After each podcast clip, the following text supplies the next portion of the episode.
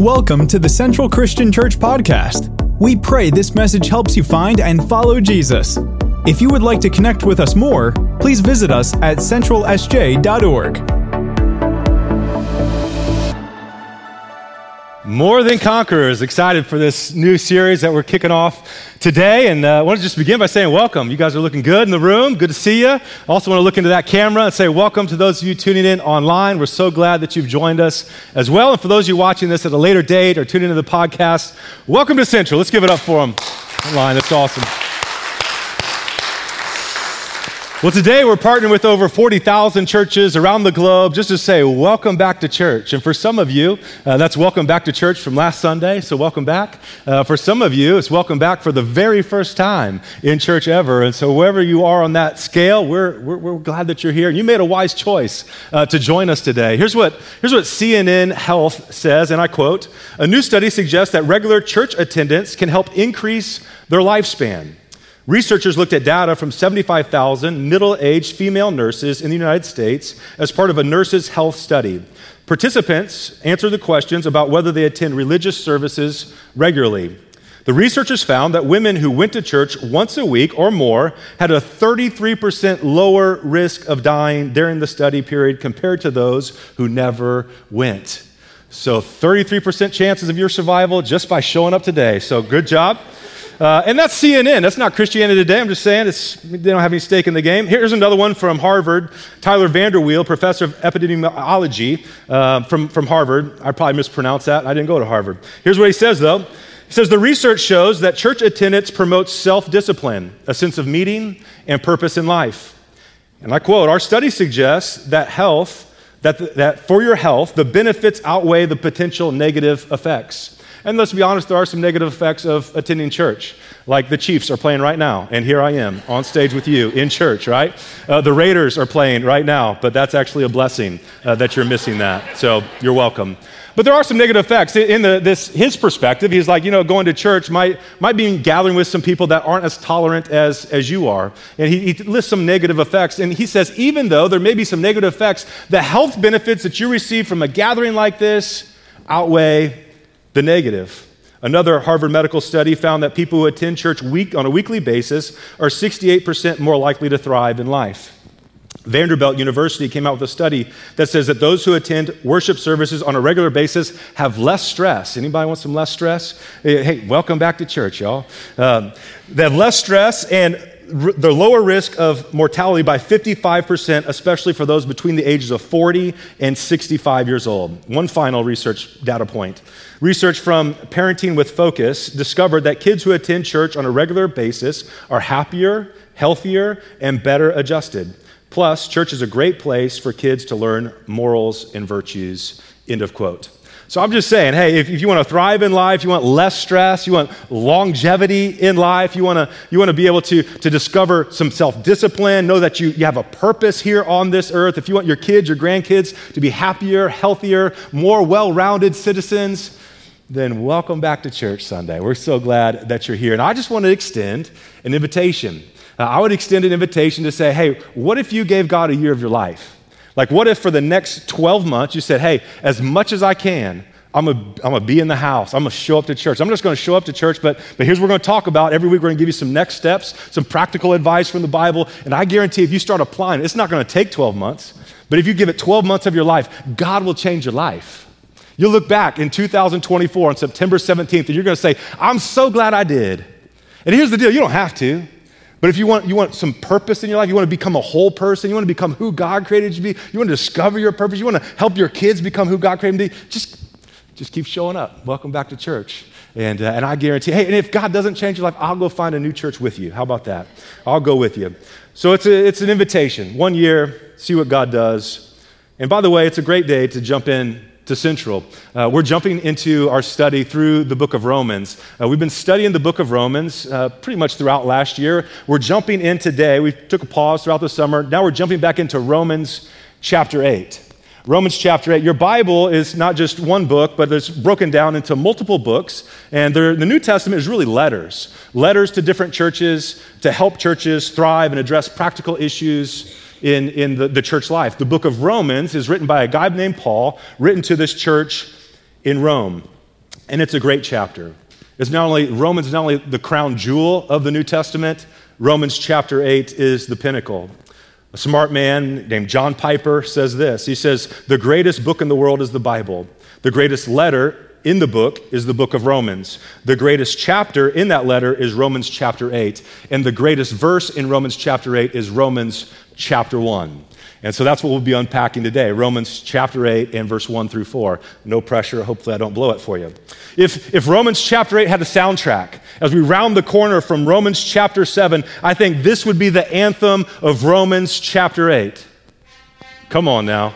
Get fired up, y'all. It's Romans chapter 8. Like, come on, start pushing, start, you know, get some rocky action going. Romans chapter 8 is here. That's the soundtrack of Romans chapter 8. It was Donald Grey Barnhouse, the great Presbyterian minister who, who, who pastored uh, 10th Street Presbyterian Church for decades. He said this He was asked, Hey, if you were stranded on a desert island, you could only take one chapter of the Bible with you for the rest of your life. What chapter of the Bible would you take? He said, Undoubtedly, I'd take Romans chapter 8.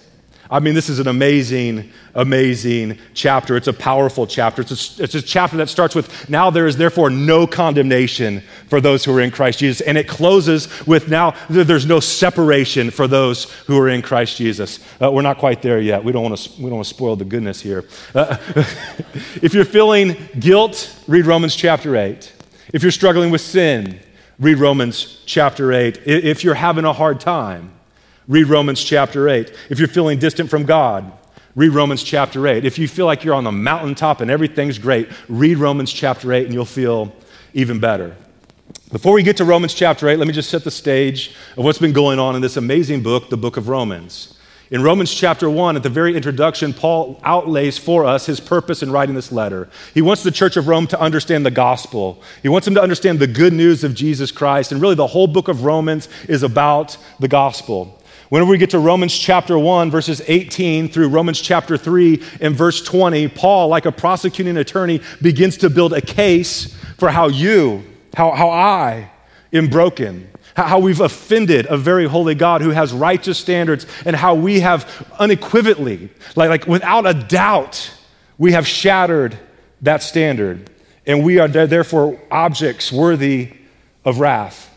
He begins to take a turn in Romans chapter 3 through chapter 5, and he talks to us about the hope that we have in the gospel, that there is hope of justification. And we're going to talk about that word in, in just a little bit.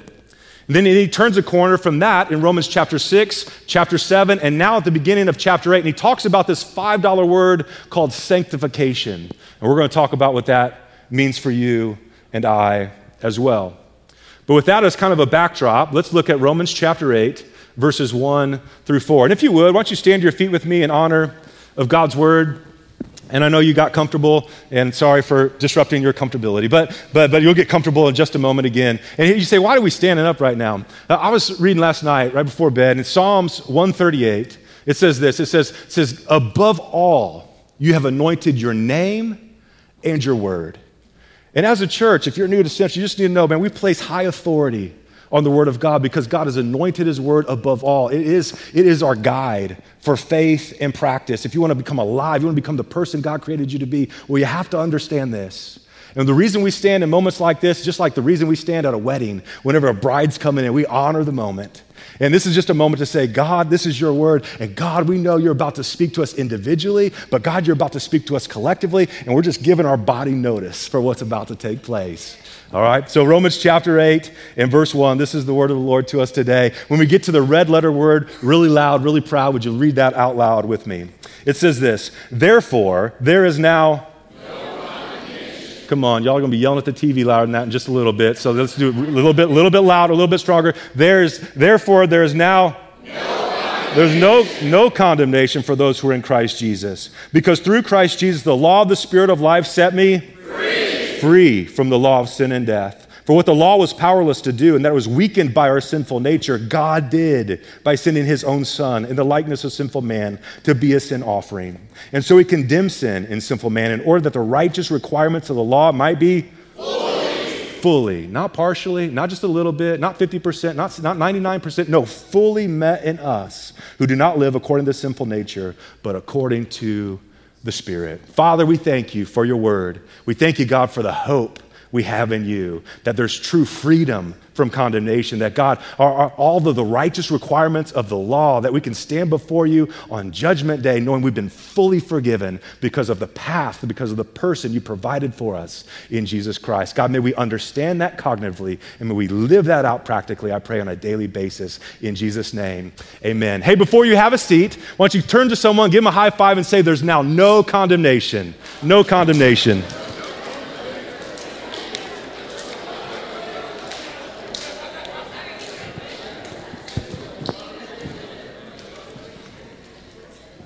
No condemnation. You're free. So, three aspects. I want to give you three aspects of the good news, and I want to, I want to give you three results of understanding that good news. Three results or three differences uh, that it makes as we respond to that. So, today, the title of the message is The Good News About the Good News. And here's the first point. If you're taking notes, write this down. The reality is celebration. So when we understand there's therefore now no condemnation, the reality when we live in that results in celebration.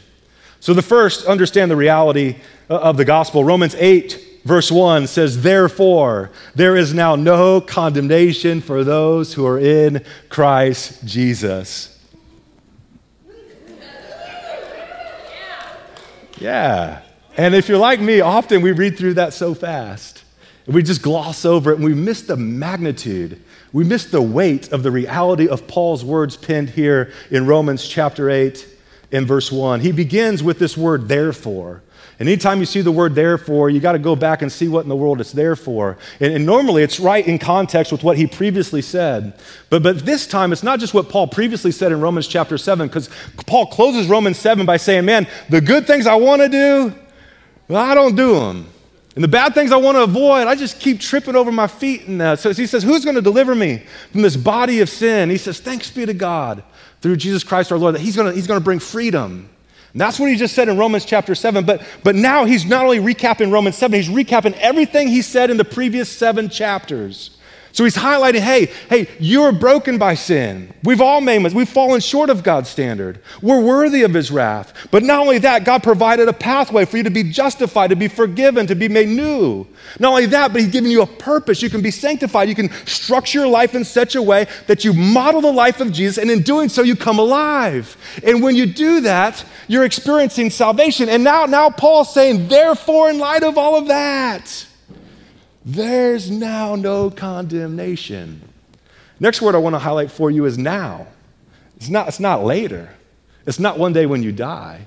It's not when you're on your deathbed. It's not when you figure out your crap. It's not, not when you get all that, that buttoned up and you tie a neat and happy bow on that situation that you're dealing with. No, right now. If you're a follower of Jesus, there is now, right now, in this moment, no condemnation over your life. Next word I want to highlight is the word no. This word no, I mean, you're a very educated, smart group of people, and I have no doubt that you understand this word no. Now, no means no. Unless you're married, then no can mean a whole lot of other things, right? hey, it, babe, is something wrong? No. Well, your face is kind of saying something's wrong. But, but, but uh, we're going to assume outside, just a normal context, no means no. And I think we get this, but just to help us understand what this word means, let's say it out loud together. No. Webster's dictionary of the word no, used in the negative response. Is anything wrong? No. No, I will not date your cousin Ralph. Synonyms absolutely not, most certainly not, of course not, under no circumstances, by no means, not at all, negative, never, not really, the informal, nope, nada, uh uh-uh. uh Nah, not on your life. No way. No way, Jose. Exnay. Are we clear? No. There's no. Not. Here's why I, I kind of make fun of, but but for many of us as Christians, the more I counsel people, the more I meet with people, they, they read this like, yeah, I know that verse says that, but but I think that's like 75%. I still got to figure out some of this other stuff. No, no, no. There's now no condemnation on your life if you're a follower of Jesus. You're outside the realm of possibility of being condemned. And that's a big word. Next word, condemnation. Like that, there's a lot of weight to that word. There's, there's a magnitude to that word. And, and some people say, well, hey, if there's now no condemnation, then why do I feel condemnation? And I would suggest there's two reasons why you might feel condemnation in your life. Number one is because you don't really understand what God's done for you. Like you just haven't really fully grasped the gospel, that it was never about your performance. There was never about you uh, living life up to a standard by, by that you set or someone else sets that now gives you right standing with God. If you read Romans chapter 7, verses or 1 through 7, you, you get the understanding of this, this gospel. And Paul's emphatically clear. It's not about your performance, it's about everything that Jesus has done for you that brings freedom and forgiveness into your life and my life. So it could be that we don't really understand the gospel. Second, it could be that the enemy is lying to you. And the enemy is always going contrary to God's word. So where God says there's no condemnation, the enemy is going to say, well, yeah, that might be true for, for Rick, or that might be true for Aaron, or that might be true for Erica, but, but Chris, let me just tell you, you know? He'll lie to you. And it's either one, you don't really understand the gospel, or two, the enemy's lying to you. But either way, whatever situation that might be, the same application is required. You need to memorize Romans 8 1. And every time you feel those feelings of condemnation, you say, No, I know my feelings say this, but God's word says this, and I know therefore there is now no condemnation because I'm in Christ Jesus. It could be confused too with you could say, man, I feel condemned, but you might not really feel condemned. You might be f- experiencing something else. And so, so let's look at it. Does God condemn me? Well, a good question is Does God bring, here's a word, conviction. Does God bring conviction? And the, absolutely, yes. Like, God does bring conviction into our lives because He just means He has something better for us. All right, John 16, this is Jesus. He says, says, But I tell you the truth. It's good for you that I go away. Unless I go, the counselor, will not come to you. So, talking about the Holy Spirit. But if I go away, I will send him to you. And when he comes, here's what the Holy Spirit's going to do. Here's what, here's what the presence of God is going to do He's going to convict the world of guilt. Of wrong, wrongdoing, in regards to sin, when we, we live life out of alignment with God's word, in regards to righteousness, God's standard, in regards to judgment, to say, hey, if you don't turn, this is going to happen. And so, so does God bring conviction? Absolutely, yes because it just means he has something better for you. Conviction just means, hey, hey, what you're doing is not in line with my best, so I just want to help you come over here, make a pivot, make a change. Another question are there consequences to my actions? Are there correction? Does God correct us? And it's emphatically yes, He does. And, and sometimes we can think conviction, sometimes consequences or correction is the same as condemnation, and they're not the same. Hebrews 12, 5 through 6 says, And have you forgotten the word of encouragement that addresses you as sons? My sons, do not make light of the Lord's discipline and do not lose heart when he rebukes you, because the Lord disciplines those he loves and he punishes everyone he accepts as a son. I love this quote. It says, When you go against the grain of the universe, you get splinters.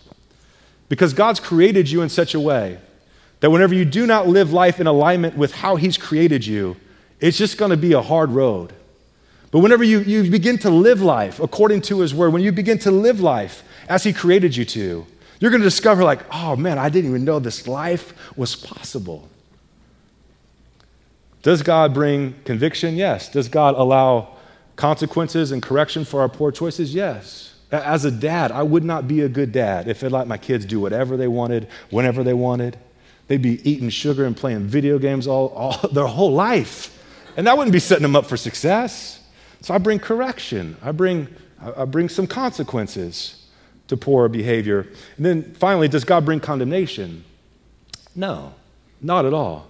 There is therefore now no condemnation. And look what he says for those who are in Christ Jesus. That, that small phrase, in Christ Jesus, short phrase, but pregnant with potential and implications for your life. Paul uses this phrase, in Christ Jesus, 216 times throughout the New Testament.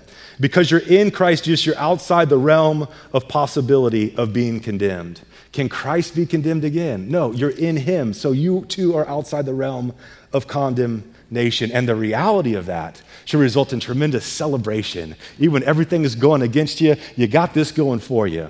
And so let's remember that and anchor back into that. Second point the reason, the reason there's no condemnation is this $5 word justification that Paul's been teaching us throughout our study of the book of, of Romans. The reason there's no condemnation is because you've been justified.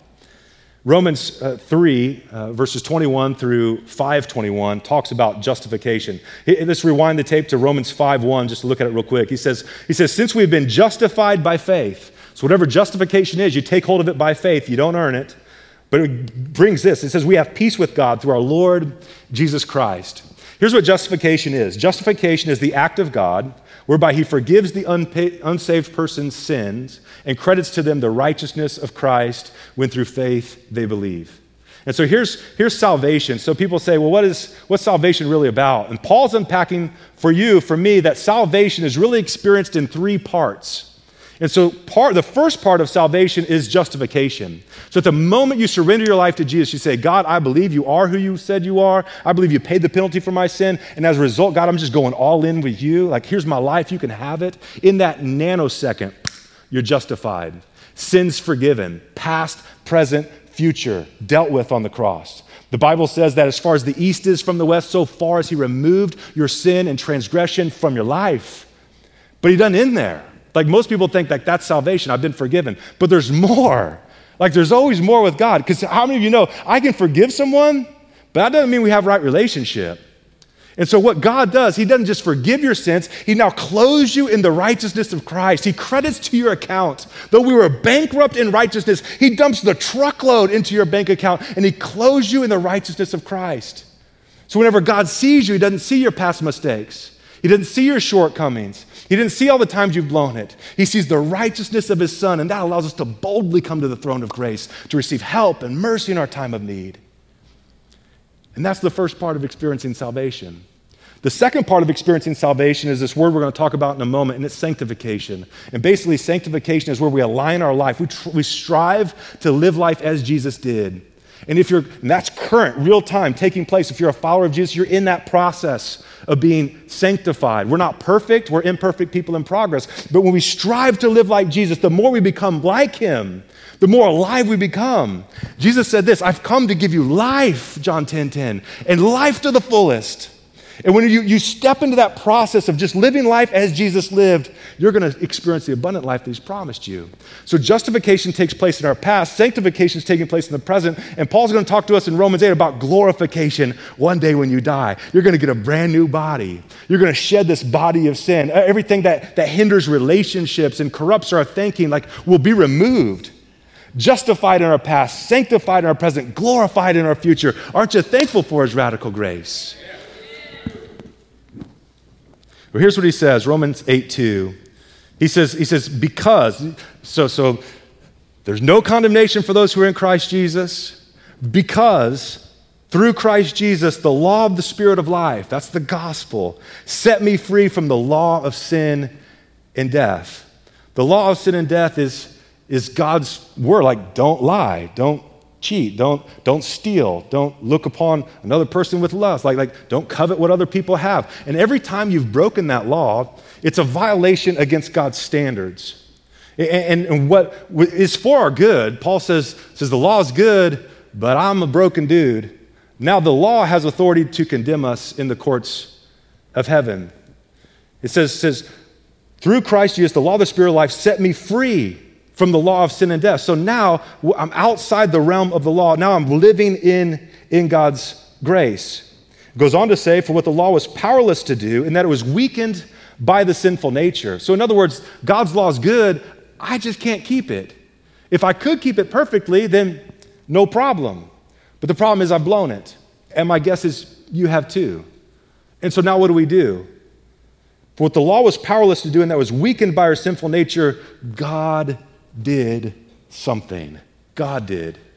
We're we could incapable of helping ourselves, the law incapable of saving us, and God did something. God steps in to our helpless state. He does something. And that's really the heart of go- the gospel, that God did something.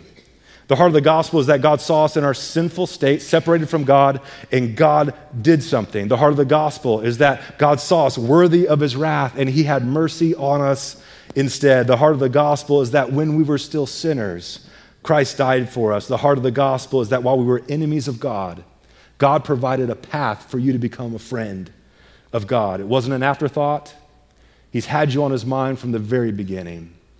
He, he, he knew you. You're not an afterthought.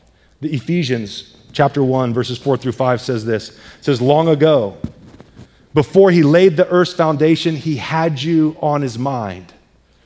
Like not an afterthought. You might have surprised a whole lot of people when you showed up, but you didn't surprise God. He had you on his mind. I love Psalms 139. He says this All the days ordained for me are written in your book before one of them came to be. He says, How precious to me are your thoughts, O God. How vast the sum of them. Were I to recount them, they would outnumber the grains of sand. How much does God think about you? How much are you on his mind? Man, go to Santa Cruz, to the beach, and just get a handful of sand and start counting. And when you're done with that handful, take another handful and keep counting. He says, he says he thinks about you so much, it would outnumber the grains of sand on earth. He, you're always on his mind. You say, well, what was he thinking about? Well, he was thinking about your creation, the family you'd live in, where you would live, the time and space you would live. He chose you for this generation, He chose you for this space. You're not, you're, wherever you are in life, you're not there by surprise. He's orchestrated that. He's given you experiences, some good ones and some really challenging ones, to shape your ministry that He has for you. He, what was he thinking about? He was thinking about your natural gifts, talents, and abilities. He was thinking about the spiritual gifts he was going to instill in you to help you succeed in your ministry that he has for you. He was thinking about you, not only for your, sal- your creation, but your salvation. Like he was planning on you being here. September 17, 2023. So as a believer, you could gather in this place. Here, there's no condemnation. Be encouraged. He was planning for you, whether you're in the space September 17, 2023, as an unbeliever, to hear the gospel, to hear that God loves you so much, you've always been on a mind, and to bring you to this point of saying, God, here I am. Like, let's connect. My life is yours. He, he goes on to say, He settled on us the focus of His love to be made whole. That's His plan for you, to be a whole person. And how's that happen? To become holy by His love. Long, long ago, he decided to adopt us into his family through Jesus Christ. What pleasure he took in planning this. God's been planning your creation, your salvation long, long ago. Listen, you've been on his mind long before you ever thought about him. Romans 8 3. For what the law was powerless to do, and that it was weakened by the sinful nature, God did something he steps into the gap. And what does he do? It's by sending his own son in the likeness of sinful man to be a sin offering. What we're going to see in Romans chapter 8 is all of the Godhead Father, Son, Holy Spirit doing all that God does to draw you to himself. The Father orchestrating your life. The Son stepping in as, a, as an offering, a sacrifice for your sin. The Holy Spirit praying for you, interceding for you, empowering you to become the person that God created you to be. he sent his, his son. And, and we need to know, like, it's not like he's inferior to God. No, he's co equal to God, coexistent with God from eternity past, always there. And he stepped out of eternity into time. He took the form of a fragile, vulnerable little baby, fully God, yet fully human, tempted in every way just as you are, yet without sin, and becomes the perfect offering He came in the likeness of sinful man to be a sin offering. It goes on to say, and so as a result of what he's done, he's condemned sin and sinful man. So now you are no longer in the realm of condemnation, but he's condemned sin. So you're not condemned, but he condemns sin in sinful man. You say, well, what does that mean? How does that even happen? Isaiah 53 6 says, We all like sheep have gone astray. We've all turned and done our own thing. Anybody relate? But the Lord laid on him the iniquity of us all.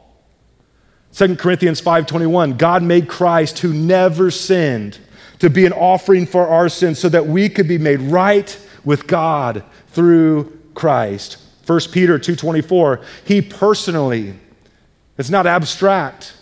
He personally carried our sins in his body on the cross so that we can be dead to sin and live for what is right. By his wounds you have been healed. So God in his wisdom, takes your, your sin, your shame, and he lays it on his son. And in that moment, this great exchange Martin Luther talks about, he, he, he puts your shame on him, so now you can experience salvation. He, he, Christ was punished so you could be set free. It's the heart of the gospel. Back to Romans chapter 8, verse 3. In doing so, in allowing his son to become an offering for our sin, he now condemns sin in sinful man. So the reality, there's no condemnation on your life, should result in wonderful celebration. Like, God, thank you for what you've done. The reason there's no condemnation is because you've been justified. Like Jesus paid your penalty in your place. And the third result is sanctification. So, in light of that, in light of what he's done, the result should be this process of sanctification where we say, God, here's my life. Whatever you want from me, I'm in. If you say it, I'm on. If you say go, I'll go. Whatever your word says, God, I'm coming under your, your authority. Sanctification, again, a, a big word that we don't use in our everyday vernacular. But here it is. Paul talked about that in Romans chapter 6, chapter 7, now here again in Romans chapter 8. Romans 6 22 says this But now that you've been set free from sin and become slaves of God, and that's a choice. You can choose who you're going to serve. You can choose to serve yourself. You can choose to serve your addiction. You can choose to serve whatever pleases you. Or you can choose to serve God, become a slave of God. And if you do, the fruit of which leads to this process of sanctification. And its end result is eternal life. And don't we want that? And when he talks about eternal life here, he's not talking about a duration of time. Here's what you need to know you're going to live forever. Everyone walking the planet today will live for eternity. You're going to live for eternity with God. In heaven, it's going to be wonderful or you're going to live separated from God in a place called hell, and it's going to be awful. But all of us will live for eternity. And so, what's Paul? What's he talking about here in Romans chapter chapter six? Eternal life isn't just a quantity of time, but a quality of existence. Jesus said this. Now, this is eternal life, that they may know you, the only true God. Eternal life can start today, and sanctification leads us to that process. Here's a definition for you. It's in your notes. Sanctification is the process whereby the believer becomes more and more like Jesus, or we could say holy, as a result of God's work in them and their obedience to his word. The more and more we just open ourselves up to the Holy Spirit's activity, the more and more we purpose in our heart God, uh, this isn't just a holy book, this isn't just a, a religious document. No, God, I believe this is your word, I'm going to live according to your word. The more you do, the more alive you're going to become. And that's where, friends, I'm just telling you, that's where salvation gets fun. Because I believed in Jesus for a good percentage of my life. I just didn't want to come under his authority. But when I did, I was like, what I've always wanted wholeness, healing, peace came into my life. And I want that for you so bad I could jump out of my skin, and this is the process for it purpose in your heart, man, I'm going to live life Jesus. I'm going to come, I'm going to apply his word to the best of my ability. Here's what Paul puts it, Romans 8 4. It says, In order that the righteous requirements of the law might be fully met in us. So, like, it, not partially, but all the requirements of the law are fully met in us. And here's, here's the challenge who do not live according to the sinful nature, but we live according to the Spirit. And next week, we're going to begin to unpack how that's possible how you can live life in the Spirit of God, how you can have the very, the Bible talks about how the very presence of God, who created the universe, takes up residence in you. When you surrender your life to Him, you begin to follow Him. So, how do we allow the Holy Spirit to have not just residency in us, but authority and power to help us to live life according to His Word? We're going to talk about that next week. But those who have experienced that, Paul says, they want that. They don't want to go back to the old way of living. They want, to, they want to please the sinful nature. They want to live according to the Spirit. And that, in a nutshell, is sanctification. So the reality is there's no condemnation for those who are in Christ Jesus, and that should result in tremendous celebration. The reason there's no condemnation is because you've been justified. God did something for you. And that's what He did. He sent His Son. He took your penalty, took your shame, so you can walk in freedom. And the result realizing, just getting a glimpse of what he's done for us should result in saying, God, after all you've done for me, what can I do for you? What does your word say? And I would just say this Christianity is the only religion where it's not about your performance. It's about what he's done. Every other religion says this. Says if you perform well, if you behave well, then you might get God's notice you might be accepted by Him. And if you really perform well, you might be embraced by Him. And if you really, really, really, really perform well, then you might experience forgiveness from Him and freedom from condemnation. Christianity turns it on its head. It says when you embrace His Son, you're outside the realm of possibility of being condemned. You're forgiven. You're part of the family. Welcome home. And now, in light of what He's done, it'd be really wise for you just to go and live life according to His Word. And when you blow it, you don't beat yourself up or feel condemned because it was never about your performance in the first place. It was always about His radical grace and rescuing power. I, I want to close with just a, a, story. I was talking to my buddy Elias uh, a couple weeks ago, and it reminded me of a story that I don't think I've shared with you, and I'm not really excited to share with you today, honestly, uh, because my parents are all watching online. I'm not really proud of some of the things I put my parents through. My parents are awesome. Um, but man, I, I've done some stupid things. And I remember when I was in high school, I wasn't living with my parents. I moved out of the house at a young age. And I was living in a different city. My parents were in a small town. And uh, me and my buddy that I was living with went to visit my folks. And uh, we, we, had dinner. It was nice hanging out. And then me and my, my friend, we went out that night. And we're partying and drinking and, and smoking, doing all kinds of stuff. And, uh, and there were some local guys. And I, I, you know what? As a young man, I was just full of anger. And I didn't really understand why I was so angry all the time. But at the drop of a hat, I'd be ready to go. And these guys popped off, said something, and man, we were at it. And we're fighting in the middle of this downtown area. And me and two of my buddies, they jumped in the truck. They're trying to get out of here. They're running away. And I was like, no, you're not. You're coming back. And so I went to smack the back glass of this, this Jeep to get them to come back out and fight more. And my, I guess I was so pumped up, my hand went through the glass. And that's why I have all these scars on my wrist. And I thought, man, I'm going to bleed out in Marshall, Missouri, y'all. I thought, this is how it ends for me.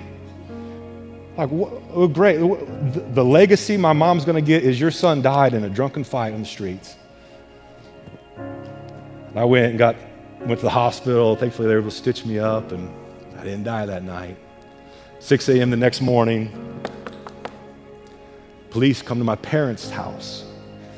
Small town, you got to understand, small town stuff, it's different than San Jose. Like everybody knows everything. Cops show up at your house, neighbors know, soon the whole community knows. My parents were followers of Jesus, they're leaders in the church. Here their son comes, screws it all up. And I remember getting putting handcuffs in front of my mama. Some of y'all know this feeling. They hauled me off to jail, and I thought, man, after all I've done to my parents, they'd be right just to leave me in here to rot. I deserve this. Hours go by, and I'm thinking, well, I wonder when my court date's coming up. I, you know, I'm trying to think through all, I'm in high school at the time, and bailiff comes, says, Hey, Tim, your dad came. He, he's, he's paid your penalty, he's paid your fine. You're free to go.